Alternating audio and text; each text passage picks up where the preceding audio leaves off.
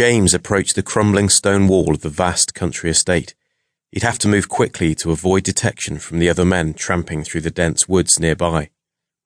His short, stocky figure was capable of small bursts of speed, but his legs were more used to the deck of a ship than tearing through the thorny shrubs and tangled tree roots of the forest floor.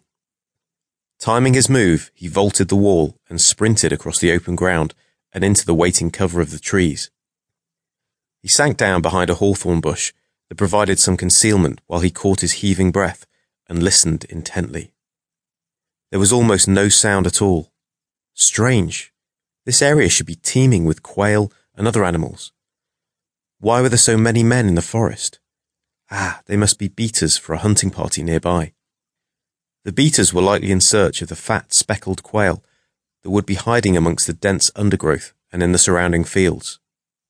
James was hunting for a very different form of prey. He checked the five-shot Webley revolver in his coat, making sure it was fully loaded. It was an inexpensive sidearm, but it had served him well over the years. The last time he faced his quarry, it escaped unscathed. That was a mistake he would correct today or die trying. The men moved off towards the fields, Sir James quietly advanced to the edge of the trees to get a closer look at the light brown country house.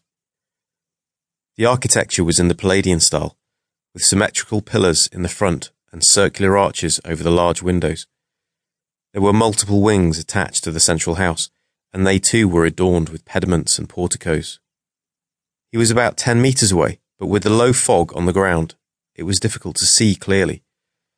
As he stood behind a thick oak tree, he leaned outward and peered into the window of the building.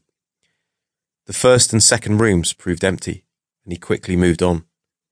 The third contained a large gathering, with all sorts of people moving about inside, but his target could not be seen there. At the last window on the side of the house, he was shocked to see the very face he had been searching for looking directly back at him. He leapt backward and turned sideways to conceal his broad shoulders behind the tree. He desperately hoped that he hadn't been seen. Maybe the eyes were simply looking out at the surrounding woods. No, that was foolish. He had been spotted.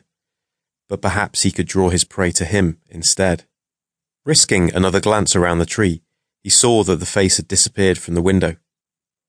If he was discovered, he would do whatever was required to find a way to spring his trap even if it cost him everything.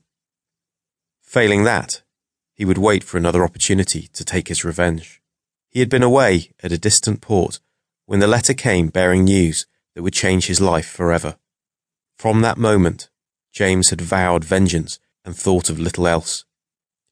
He had been hunting for years now, with only one previous encounter with his prey.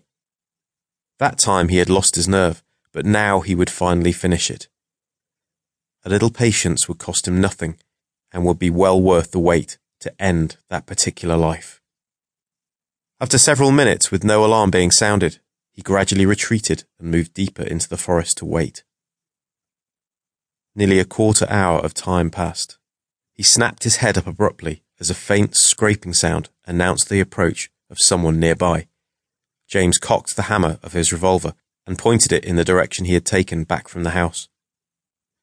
Minutes passed in deafening silence as his heart thudded rapidly in his chest. There was no one there. The attack came from his side instead of the front.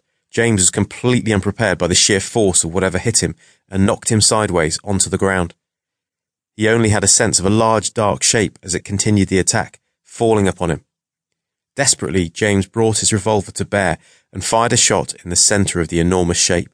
A sound of pure fury exploded from the thing as a massive clawed hand raked a fire of agony and blood across his outstretched arm and sent his revolver smashing through the dense brush. James tried to rise to his feet, but more burning pain blossomed in his chest and stomach. The terrible strength of the creature forced him down, crushing the breath from his lungs.